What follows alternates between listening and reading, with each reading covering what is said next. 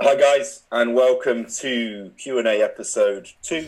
I am sitting here with, well, not exactly here. He's virtually here with uh, with Luke. How are you, Luke? Yeah, good. And it's a shame because we're actually in the same county. For, for We're training together in about two hours. Yeah. Um, but now obviously Cal's a Cal's a busy man, so we couldn't do it. But um, couldn't get together for this one. But the um, no, I think uh, before we even start, I think we should all uh, take a moment and congratulate Cal on his uh, on his big move, and um, yeah, to uh, Frontline Fit in Manchester, which is going to be end of the month, and that's uh, an awesome, awesome, well deserved accomplishment for the big man. So yeah, I'm excited. yeah, I'm not surprised. Another another shout out to everyone listening for um, the really cool support that we've been getting everyone from uh, a lot of views. So you know we're both we're both very thankful for that, and it's been quite overwhelming in regards to the amount of people who've been listening to the podcast, which I'm sure Luke will agree, Oh yeah, hundred percent. You you bunch of legends. which has been cool. So um, we're just going to keep on churning out content, um, and hopefully you keep on liking it. Um, I still don't have a drum. Still working on a drum, but I will get it one day. Um, today is going to be the second Q and A. Yeah. We've had quite a few questions actually come in from um, Instagram uh, DMs from the stories that we've put, been putting up. So today will be like a obviously we had last week on digestion. This week will be more of a mixture of topics. We've got quite a few things to go through, six or seven uh, questions. Again, we'll get this wrapped up again in probably forty-five minutes. Um, And and like I mentioned last time, this is all Cal. I'm I'm, I'm leaving in, in the next in the next two minutes. I'm just here for the intro. just drop the mic. Drop the mic. Yeah. Um, do you want to? Do you want me to start with the CV question then? Yeah, yeah. Do you want me to read it out? Yeah, go on. This is Adam. Adam Hilton. If you're listening, you will be. Is that one of your clients? Yeah. Okay. So the question.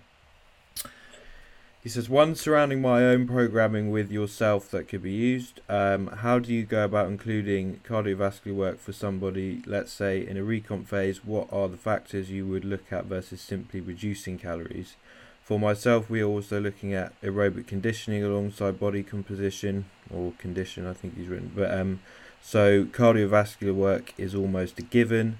But if you had a highly stressed individual or somebody with very limited time, would calorie reduction be the preferred route? How do you weigh up between the two? Um, or how how do you weigh up keeping food high to elicit better recovery and training response and introducing cardiovascular work versus lowering food and not introducing cardiovascular work as the cardiovascular work will inevitably dig into recovery and the extra food intake? Um, yeah, It's a good question. it's a long question. It's, a long question. Adam likes to talk. Um, so it's a really good question, and it's something that, like, like every coach here that's listening will have probably come across in some context where you've got clients coming on board that um, would potentially benefit from creating some aerobic adaptations and working on that system. However, uh, you know they may not be in a position to, you know, recovery wise to be in the best place. Now, like if somebody's coming to me highly stressed and we look at like the the whole picture and we look at like someone's allostatic load, so someone's stress load, and we're identifying like every single variable in their life that's causing stress, whether that's like physiological or psychological. Um, when we look at the CV side of things, obviously calories are going to play a big role in managing body composition, and cardiovascular work can add to that stress load. But as me and Luke were discussing earlier before the call, like we've got this catch 22 scenario where we know for a fact that some aerobic conditioning performed across the week, performed across the day, can be very beneficial from a stress management perspective. And like if we're spending periods of time working on that system, creating aerobic adaptations, working in like a, a lower heart rate threshold for slightly longer periods of time, we're getting a lot of cellular respiration, we're getting a lot of oxygen uptake. Um, someone's working on their breathing within that time frame. We're improving things like mitochondrial efficiency. Like we're creating adaptations that are going to be positive for us to manage stress, reduce inflammation, and essentially put someone in a better position recovery wise. Um, the only issue is that obviously the further we drive that forwards, like potentially the more stress we're accumulating. So if I were to put something like that in the plan, like I'd make it specific to the exact time they were doing, and I'd make it specific to the exact heart rate threshold I want them to stay in for the session. Just so it's not like I want you to go out and do 30 minutes or 45 minutes of CV work with no with no kind of classification of how intense they go because most of the time people will turn that into something far more intense than it needs to be um, and like if you actually like take like a 45 minute session at 120 beats per minute for example like it's not you won't be blowing out your ass in that session. We don't want you to be blowing out your ass because we're creating a stress response from that. So the whole point is to lower and keep stress response manageable through that time frame um, like when we're looking at stress and see like output and managing body composition, I, I, tend to go for an individual that like is extremely stressed and is extremely sympathetic. We've got two sides of that autonomic nervous system, and they are spending a lot of time in that sympathetic state. Uh, HRV's very very low, resting heart rate's very very high.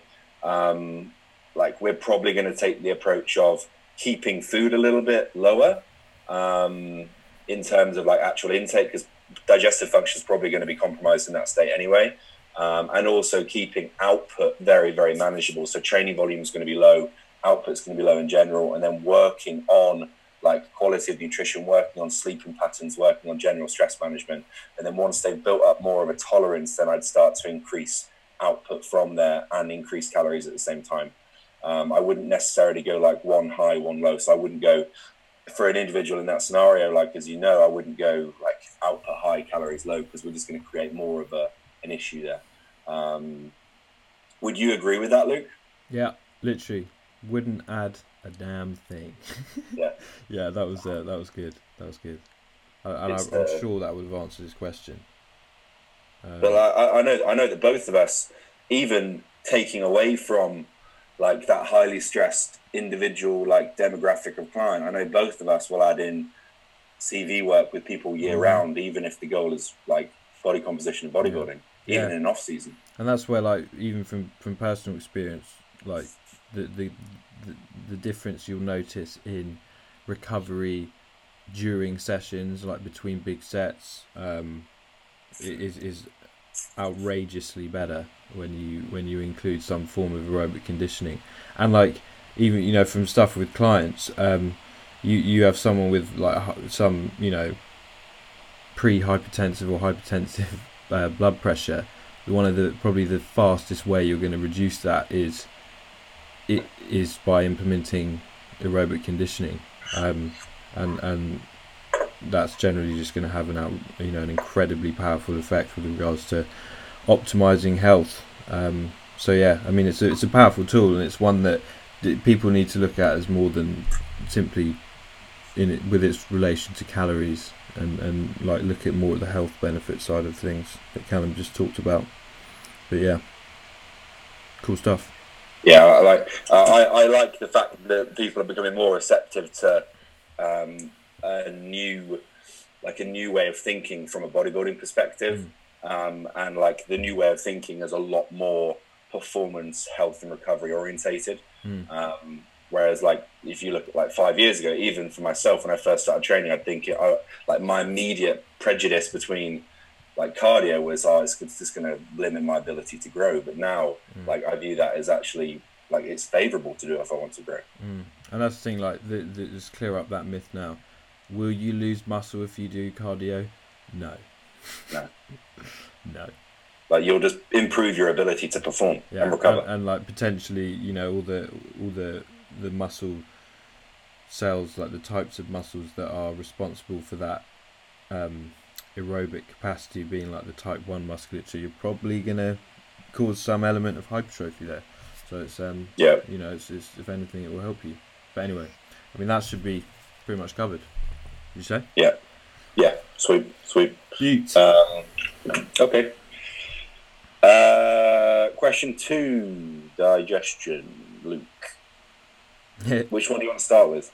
Well, so where's I suppose it's all lumped into one. So, uh, someone's asked, um, uh, wondered if everybody has a different opinion on what to take and what not to take for digestive health.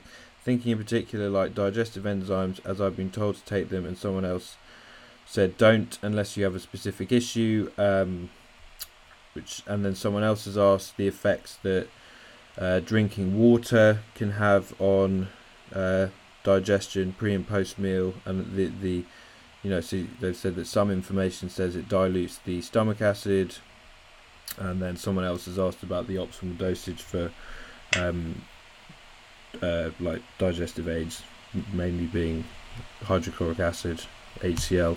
Um, and so like we can answer this all in one, but it basically um, the the the whole thing about digest supplementation with regards to improving digestion and digestive function. There's obviously different types of supplements, and they're all aimed at different parts. Um, you get you know certain supplements that have a lot of pancreatic enzyme enzymes in, some that have a lot of like bile and uh, the cofactors necessarily for bile synthesis. Um, so that will help help with fat digestion, and then there's ones that have quite high levels of HCl, which will contribute to an improvement in like gastric acid levels if they're deficient, and that like a deficiency, like or an underproduction of hydrochloric acid is astoundingly common. Um, but when you break down uh, the processes that cause that to be the case, which we'll go into in the next episode in more depth, but it, that mainly you're looking at a compromised eating practice as opposed to anything else. So, so the main benefit you'll get with regards to re-establishing a, an adequate level of hydrochloric acid will probably come from changing your eating practices, changing your dietary practice, like food choices, um, but like how you're eating. So you know, chewing food, taking your time a bit more, making things easier for your stomach um, in general, um, and managing stress levels in the long run. So so you know, and that's where I would always start personally. Like it, you, you can often kind of mitigate any uh, symptoms of hypochlorhydria, which is you know low stomach acid, um, by simply addressing lifestyle factors and, and, and their approach to how they're eating. Um, and then in the cases that that isn't enough, you might need to implement some level of supplementation um, just to raise levels initially, but you'd never want to use that as a crutch. Um, so, like some people will then kind of have a digestive enzyme and feel they can't consume protein unless they have their, you know, 200 milligrams of HCl on hand. And, and it, you know, you should always look at that sort of thing as a tool to get you back into a, a, a you know, a normal level of functionality. And then once you're there, you don't need it anymore. Um, and uh, you know, but and and then so with regards to when to use it, that's probably when like if you've if you've addressed lifestyle factors, not found that your ability to process foods has improved and like you're still experiencing things like bloating um and uh and perhaps like you feel like stuff sticking about in your stomach. I mean some other um general signs of uh hypochlorhydria, which would be hyperacidity of the stomach, would be things like burping. Um, you get obviously bloating. You get you're feeling full for extended periods of time, and that's predominantly around the area of your stomach. Your appetite's not that great. Um, you have you, you seem to get an upset upset stomach quite uh, frequently. Um, the you know if you were to take bloods you potentially see like deficiencies in iron and stuff like that um, and certain other minerals because you, you need that acidic environment of the stomach to facilitate the absorption of a lot of these minerals um, and uh, you know certain food allergies and stuff like that. So there's a lot that can contribute and um, and those are all the, the things that you'd essentially gauge as to as to whether or not you you're in need of supplementing with high, you know uh, with some level of hydrochloric acid. Um, but the and there's some advice that tends to be given with hydrochloric acid, which is, I think, personally, a little bit reckless. Which is, you know, to to gauge the amount that you need, you want to take as much as possible until you feel a burning sensation. Uh, I fuck myself up with that. And then you drop it down, and the, the idea there is you're basically um, finding your upper limit for uh, hydrochloric acid, and and once you hit that, you once you get that burning sensation, what's essentially happened is you've degraded your mucosal barrier, which is the the, the line or the mucosal lining of your stomach, um, which is there to protect your stomach lining So if, if you didn't have that mucosal lining, you would essentially digest your stomach lining, which is what happens when you have a huge amount of um, of stomach acid, or in cases where people have an overproduction of stomach acid, which is like the opposite condition to what we're talking about. Um, and in that instance, you want um, you you would be quite well. I just I basically think that if you're gonna take enough of something to essentially cause damage to your stomach, it's probably not the best way to do it. The best way to do it would be to start low and and gauge your response based on how symptoms improve. And if you find you only need like one tablet, that's fine. If you need two, that's fine. I personally wouldn't push over 500 milligrams of of HCl with anyone. Um, I don't think it's necessary. Um, yeah, I think that's. And then lastly, with regards to the water, there's like a common myth that water um, will dilute stomach acid, um, and it is a myth. Um, like there's not a lot of evidence. Like it logically makes sense, um, but when you consider how quickly uh, water is is absorbed through the stomach, um, which you know basically takes about five minutes, and um, and you know they have found that water is able to dilute um, the the acidity of the stomach, so or the pH level of the stomach, which we, we want to be very low, like an average about two pH level of two, close to one. Um, like given that the pH level of water is typically about seven, you will see some like alkalizing effect of water, but they've found that that will kind of dissipate within three minutes. So there's, there's nothing to there's nothing really with water to worry about unless you're not chewing particularly well or you're in a situation where your gastric motility is pretty fast. Um, stuff's moving through quite quickly. The the the chances of that water having it like decreasing HCl's effect of of um, you know breaking down that that protein is going to be higher, but you're not ever going to um, you know, food sits in the stomach for like two, three hours. So, like, uh, you know, a few minutes where water is going to decrease or increase pH of the stomach is not going to have a huge effect. So, I wouldn't worry too much about um, about consuming water. I would not over-consume it, but it's not going to have a huge effect. So, yeah. Can I hear a cat in the background? Yes. Somebody remove that cat, please. yeah, she's awesome. You don't hear my dog barking, mate. It's rude. I know that is rude. Um, preferred or like your go-to uh, digestive enzymes. Like I've used now food super enzymes. I've used uh, Biogest, which is slightly higher in HCl, which I don't like. Um, like, well, what's your go-to from that um, front? I like. Well, that's the thing. Like, there's different blends out there. Like NutriGest by Nutri Advanced is a pretty good one. Um, that's it's you know it's not overly high. I think it's about 200 milligrams or so. Um, but then, you know, Solgar do a pretty decent one, and that's quite low in HCl, but it's also right. higher in like ox bile and things like that. So, you know, it's potentially going to have slightly bit better effect of helping digestion further down the line with regards to the pancreatic enzymes and, and bile um, forming ability. It will it will help, but the um, like I th- I think personally you're going to get more bang for your buck out of addressing how people are eating and and getting them to slow down a bit than simply just banging in a pill. So, and then there's also the natural remedies. You know, you can go down things like apple cider vinegar, but that's that's not really part of the question. But still, yeah, I suppose that's answered. Okay, cool. Um, let me bring on the next one. I hope there was one. There was one on a female. Um, to go through that chest training one? Yeah can find it now. Do you want me to read it out? Uh, I got it. So um, I remember a few months back one of your stories discussing how women shouldn't form flat chest exercises, instead using or utilizing an inclined inclined position. Can you go into more depth on this for me, as I do stay away from flat movements with my clients, but want to back up why? Thanks. From Carl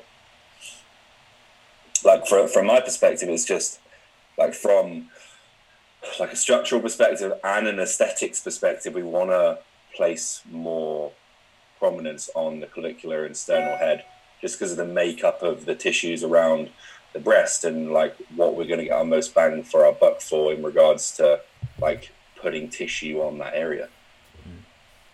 Um, like would, like you're, you're of the same uh, school of thought, aren't you? Yeah, I think like if you're you know you're trying to build a physique with women, that's going to be the most obvious area that you you notice and and that they you know want to develop.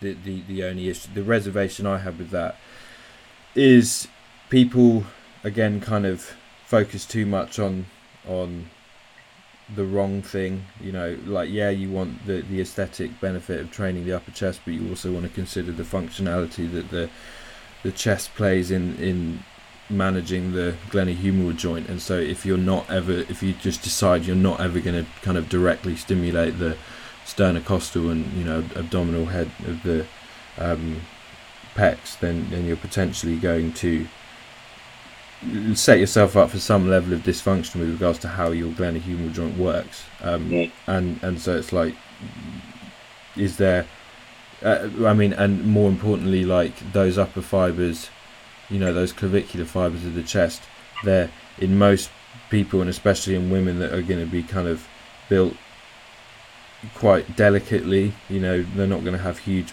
big rib cages that kind of permit those uh, clavicular fibers a, a lot of mechanical advantage on a lot of pressing movements. So you're you're again going to set yourself up for potentially some discomfort within the glenohumeral joint when you're kind of using you know placing a lot of load through the chest or in the glenohumeral joint and asking a lot of the fibers that aren't actually that or don't possess a huge ability to to resist force that's coming directly through it. Um, so like again you, you know you potentially miss out on on training the chest in a stronger position and just put it placing forces through that joint in a more effective manner but Mm. from a from an aesthetic perspective then then by all means just I'll just be you just got to be smarter in how you go about it really. Like Mm. does that mean women should be smashing incline barbell and incline chest? Like probably not. Does it mean you want to be creative with cable stuff and and like directing load a bit more like laterally to medially? Yeah probably. Even like from the perspective of probably through programming if you've got a dominance of like a higher severity of incline for pressing movements like could take it down 20 30 degrees yeah. and bring it to like a 60 or a 70 instead of you know near vertical where they're going to be placed placing load potentially where we want to distribute that a little bit further. Yeah. and the um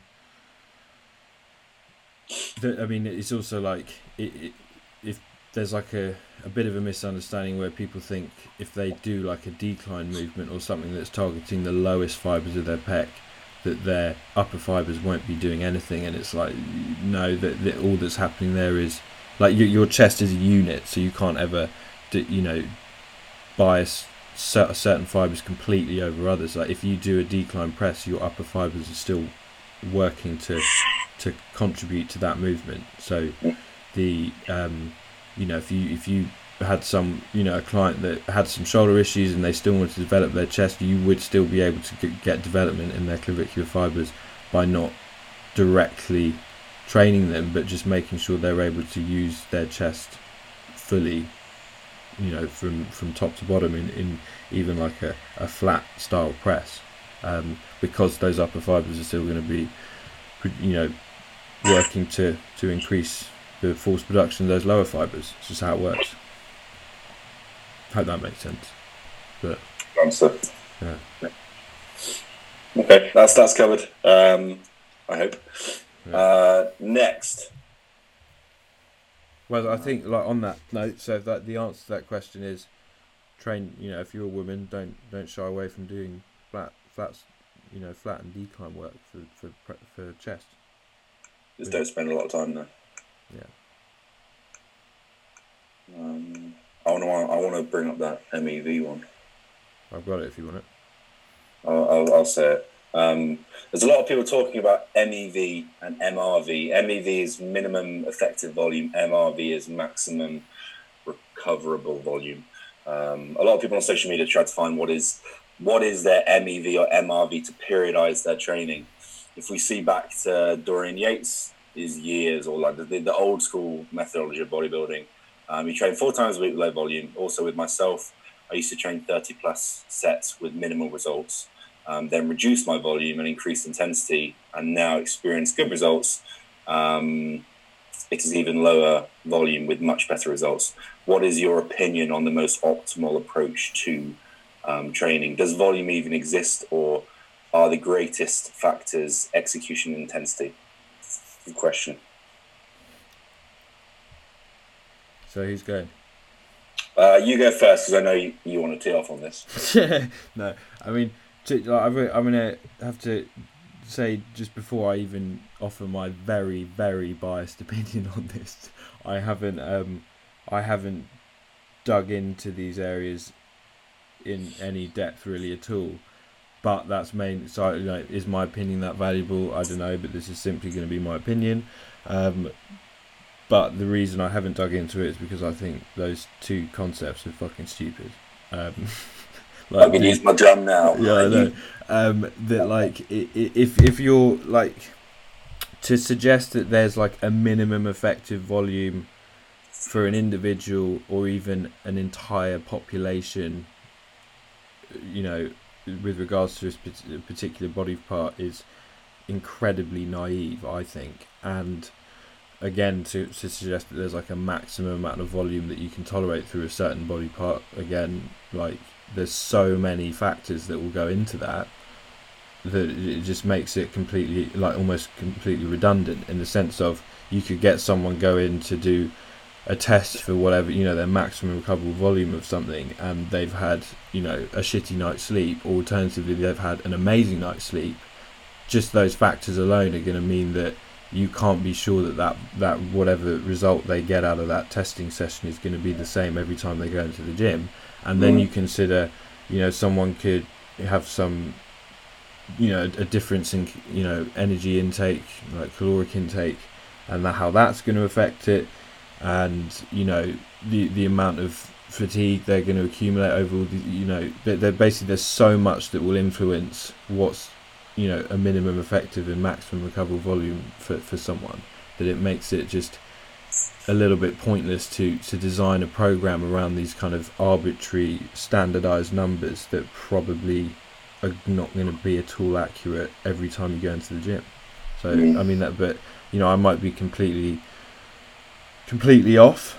Um, and like again, like I still I haven't gone into them in depth, so it's probably not wise for me to to to go in like this. But you know, it, it, it just it, it's it's like there's a lot of people out there that try and make program design as easy as possible by coming out with as much generalized uh, principles and, and things like that as possible. But you you know, at the end of the day, we're every single person is an individual, and we're working with individuals, and you know, and if you're trying to design something personalized, you can't bring in something as generalized and arbitrary as MRV and MEV. It just doesn't mm. work.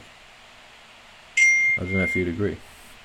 I agree, mate. Um, there's this, there's like for me when I see when I see those studies, when I see those infographics, like there's too much, there's too many moving parts going on to definitively say um, this is you know this is the deal. But then you flip that on its head, and it's like I appreciate that it is a generalization, but then if it's a generalization, then like what's what's the point of saying it? Yeah, it's, it's not it's not specifically applicable to anyone. Mm. Um, like from my school of thought, and I know you'll be the same. It's like I'll, like for lo- like longer term with people, I'll always try and get the most from the least in regards to volume.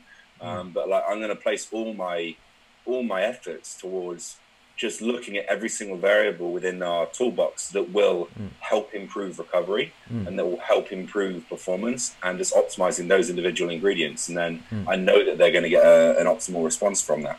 Hmm. Um, like the training side, I'll put a program in place and just let them take over through that. And I'll, i might reassess it in a couple of weeks, but my main efforts are going to be coming from everything outside of hmm. training. Hmm. And like, and, and, and like, you know, adding to that, you, you take someone who you take two individuals. I mean, you could take two twins that are built exactly the same. You, you know, and they're they're technically on paper they should have the same MEV or the same MRV. One of them trains unbelievably precisely, is directing Yeah. load extremely well through tissues. So the the amount of um, work a specific tissue is doing is a lot higher than the other guy's just going in and you know not paying any attention to execution. They're going to have hugely different MEVs and MRVs based on simply their approach and you know how they're executing these movements. So you know, and that's something that you just can't account for. Someone goes in like, oh, what you know, what's my maximum recoverable volume for for chest? It's like, well, you know, most of what you do for chest isn't being directed through your chest, so you're probably going to need, or you're on paper going to need a lot, um, a lot more than someone who can direct load really well and okay you know they can get a better response out of four sets than you can out of ten it's like you know that's this again it's just too much to consider um, and um, yeah i mean it, it, i think i think it's a nice it's a nice thought but i just i don't i don't think it works Yeah, I think this. I think this has grown and stemmed from like our.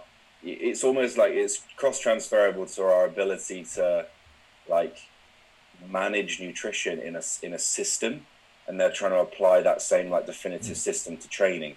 Um, but the, you know, Yeah. there's there's there's variables that are involved that were out of our control. Yeah, I mean, and it's like you know on the digestion thing. It's like saying, yep, every individual can only digest and absorb forty grams of protein at you know at any one time, and you know that's not. I don't think anyone says that, but um, Yeah.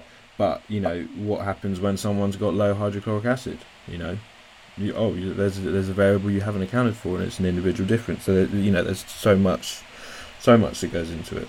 Yeah. pe- people just you know, you ju- just remember you're working with individuals, and anything that's generalized is probably going to be pretty inaccurate. Yeah. Yeah. Yeah.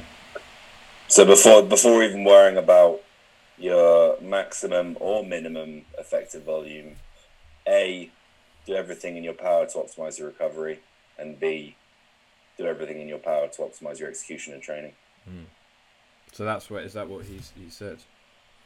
Yeah, he just said does volume exist or Yeah. are the greatest factors execution and intensity? Like Yeah, I think yeah. Vol- Vol- volume volume's an arbitrary thing if you don't have the ability to execute or you you you know you train like a pussy. yeah. Um, Yeah. Like It's the same. It's the same principle as like uh, the MR. There's so many fucking terms now. MR uh, MRV. No, what's the reps and reserve one? RAR. R RIR. There's too many terms. yeah. But like the whole concept of like stopping a rep, X amount of reps short of failure. Like it works, but it's it's just I just don't think it's applicable for 99% of the population because Hmm. like, most people don't know, can't even conceptualize and like rate their level of fatigue within the session because they they don't they don't you know day to day it's gonna be completely different. Absolutely. Um, but that's that stuff works, but Mm. like for a specific individual, yeah. True.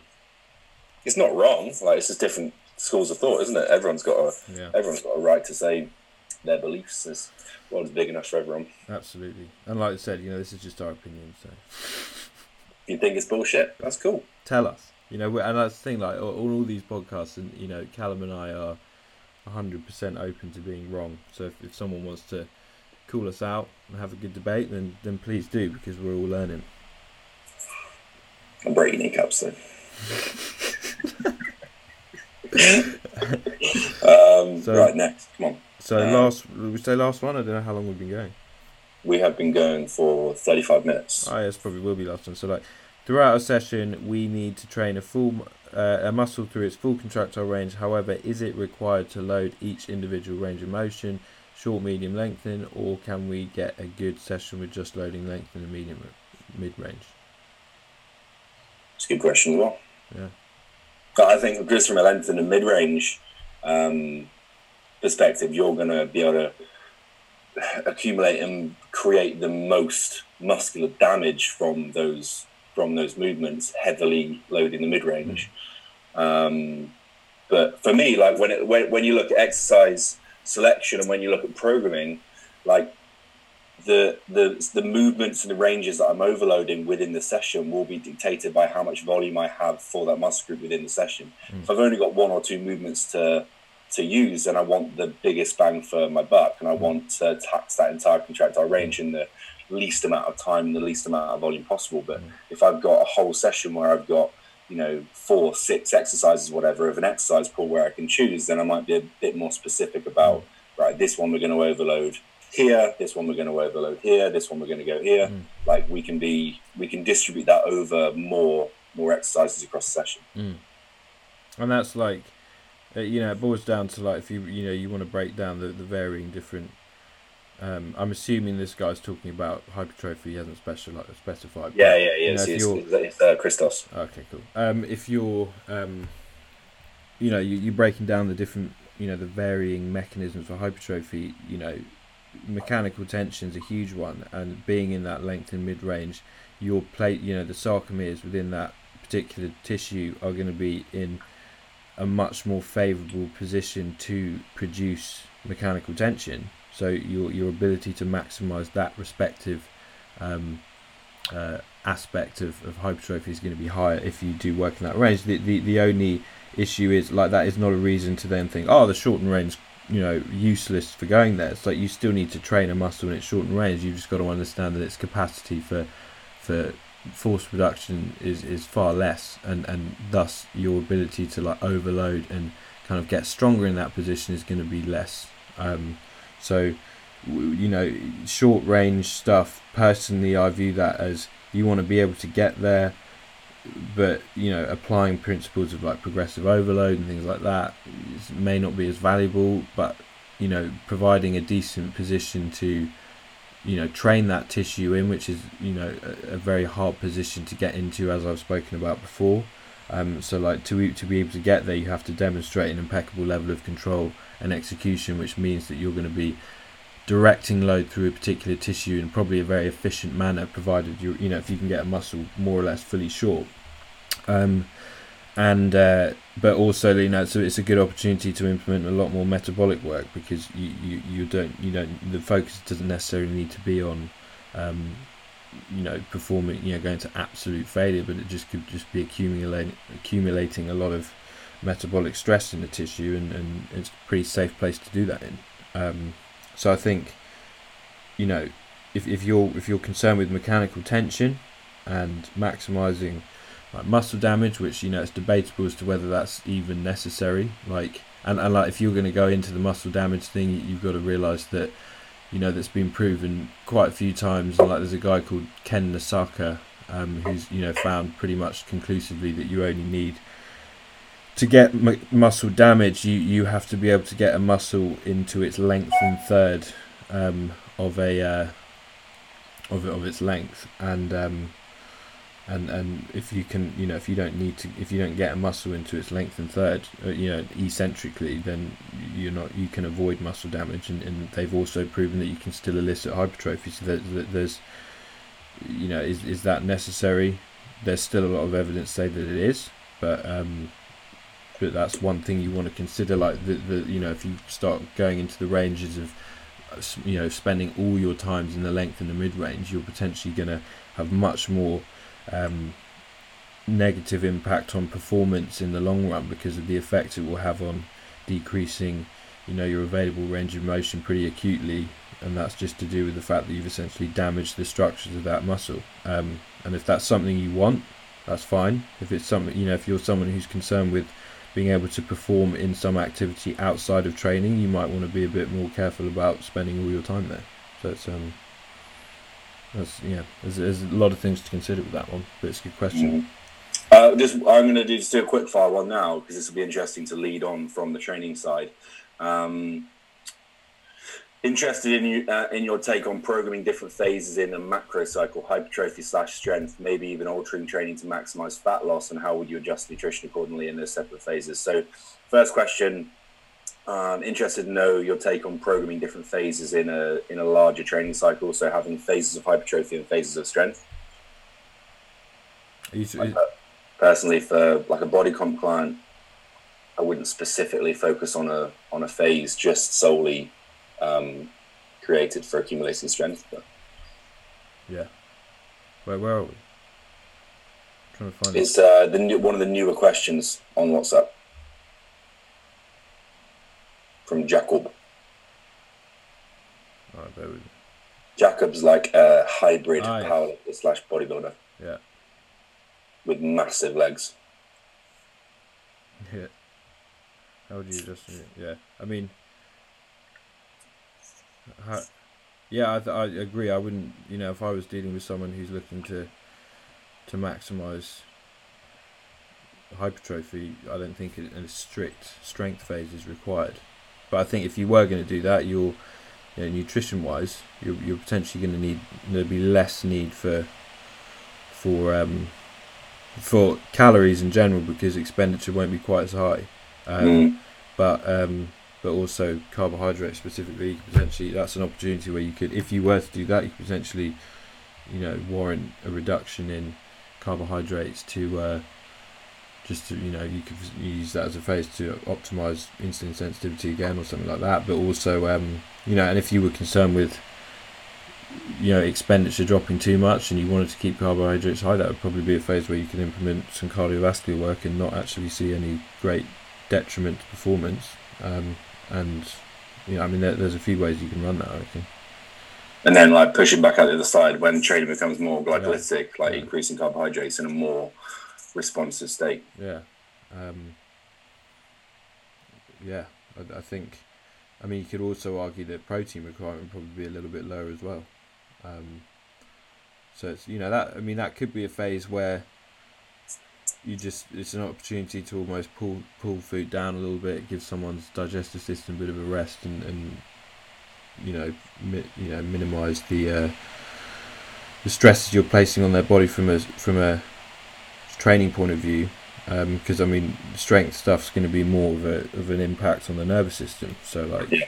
um, you know implementing strategies to kind of recover there and, and not push food too much could be quite valuable. But again, if you're dealing with a bodybuilding client, someone who's trying to build muscle, is that necessary? I don't know. Probably not because you you still want to see them prioritizing strength during a you know any phase that involves trying to build muscle really. Mm. So it's um I don't know, but it, it, do you coach this guy? Uh, I have done in the past. He, um, he, yeah, he's like a bodybuilder, but he has done powerlifting. He's a, he's a strong guy. So someone like that, yeah, yeah. like I, I know, I know preference wise, like because he has a powerlifting background, like he will gravitate towards doing that because he, he loves both sides. Yeah. And in that scenario, like if we had a client that wanted to dabble in both across the year, then it, it would it would make sense Mm. completely. yeah. Um, but there's no reason why you couldn't follow a structure like we've just said and and you know benefit from that on both sides. Mm. And like if someone was competitive in that instance, I mean, you you, you would, you know, they're going into powerlifting meets and they've got to make certain weights. You know, the the the need to keep food high will be a little bit less because you potentially haven't be having to drop body weight anyway. So, you know, it would work out pretty well probably. You could like time in quite nice recomp phases with their strength work and strength preps, and then and then push back up. Uh, you know, out of that when they're in quite a sensitive prime state to grow because not only will they be in a like leaner state to partition nutrients more effectively, but they'll be in a quite a recovered state potentially, provided they've not absolutely battered their nervous system into the floor, which could potentially happen. But if you've been doing stuff to to maximise nervous system performance, um, there there'll potentially be quite a you know good, well rested state to start growing from. So And like give give me two things that you do to maximize nervous system performance. Uh, like managing lifestyle factors again. You know, potentially doing things to make sure that outside of training, they're really reducing the amount of sympathetic dominance, and then potentially, you know, implementing certain um, supplements to help with neurotransmitter production, um, specifically with respect to strength. So like. Um, Alpha GPC, I don't know things like that. I mean, I, I honestly don't coach a lot of strength athletes. It's not my area of specialization, so I would. Uh, but if I was, it would be looking at natural ways to kind of facilitate nervous system um, performance, like neurotransmitter production, etc., and then uh, and and making sure they're balancing it with their lifestyle. Yeah, hundred percent. Yeah. Okay, that's cool. Boom. Uh, we- we've probably got time for one more. what we got? I don't know. We'll do one more. Um, Find some absolute beast. No. Um. So when oh, would we want to do this one? When the hell do you know when to give someone more food, or would that be a separate? Uh, we could do that. I'll tell you what. Actually, here's a good one because this would be quick, and we can talk about this more in the in the future. Um, but we can give you a little snippet um, because this is a guy who's actually inquired with me. Who, um, but he's, he's he's talking about with regards to digestion. What would you advise a person who works alternating weekly day and night shifts? Uh, as in, what would you advise them to eat during the night? I feel my digestion my digestion is bad because of trying to eat during the night. Thanks and keep up the good podcast. We'll we'll really dig into this in the future. Um, but what's worth noticing, that, like anyone that does night shifts, and you you you've got to understand, night shift work that disturbs your circadian rhythms has been classified as a group 2A carcinogen. So it's literally been classified as a a cause of cancer. So like if you're concerned with health and you and and you have a, a way of potentially not being able to um or not having to do night shifts because I know night shifts are often optional. You, you the the, bet- the trade off is you get extra pay, but it's literally a case of you maybe get double the pay, but you also get double the risk of cancer, and that's actually proven. So, if you want, if that's if that extra money means that much to you, carry on. If you have the option of not doing it, don't. Um, and you know, because the impacts, we'll go into the impacts it will have with regards to um, how it would disrupt digestion. But I mean, you've got to understand, like, that we've evolved on this day and night cycle. During the night hours, um, our digestive system is, is uh, you know, basically runs off our internal clocks um, Mm. built in our hypothalamus. Um, there's certain cells in our hypothalamus that regulate how everything works, and we, we've never evolved to really consume stuff at night n- or even function at night, really. So, if if you're, it's no wonder that you're finding digestion is bad. Um, but you you basically got to ask yourself, is it worth the the, the issues really? Like you, you, if if you can, if if it's not that important, then find a way out of it because you you'll only benefit from that. Mm. And if if it was completely um, compulsory, then I'd probably suggest like reducing digestive load as much as possible with just like optimizing food selection and with that in mind. Mm. So like Or- broths or Yeah, I mean, but all you, you know, if I would personally say, y- y- you, I doubt he'd do night shifts every night of the week, but on the times he does them, I'd just implement fasting. I'd say, fasting, yeah, yeah, yeah. I'd say you, you wouldn't want to actually give your body something to digest there. You just want to say, um, I'm gonna obviously I'm gonna be awake, but I'm gonna try and minimise the the circadian disruption by just not eating, basically. Um, because that that will minimise it, but you've still got to understand that just you're missing out on on some key windows with regards to human health, and um, and we want you know we're meant to be sleeping that time, so. Yep. Mm. But yeah, any any do you want to go into that other one, or should we? What was the other one? When when should you decrease or increase food intake? Um, like I presume that he is referring to when someone's come off the back of a diet. um, or some form of recomp phase. Like you've got to cons- you've got to consider the fact that like ninety nine percent of clients that will come to me, I'll run some form of reset or cleanup at the start to improve body composition and improve health markers initially, Mm. just so we create uh, like an optimal foundation to push from. And if you are holding high levels of fat mass, then you're never going to be able to utilize food as a tool moving forwards. It's always going to be kind of an immediate um, diminishing returns in regards to your ability to use food to accrue more tissue. So, like when you've come off the back end of a diet, someone's leaner, someone's more receptive to food, like metabolically, you've improved insulin sensitivity, etc., etc. Um, the big thing to consider is that you need to base your your kind of well first of all like our ability to eat is directly proportional to our to our ability to grow right so we need to consider the fact that you, food is a tool for us, but we need to use it like when we need it as opposed to when we want it if we want to maximize results longer term. Because mm. there's a difference between what our mind's telling us and what our body actually needs to recover and facilitate adaptation. Mm. So, like if training's still progressive, if you're feeling good within the gym, if readiness to train readiness to train is good day to day, if recovery is good, if sleep's good, like and day to day internal dialogue and biofeedback is good, then hold for as long as possible. Um, and then when any of those variables start to change, then increase food.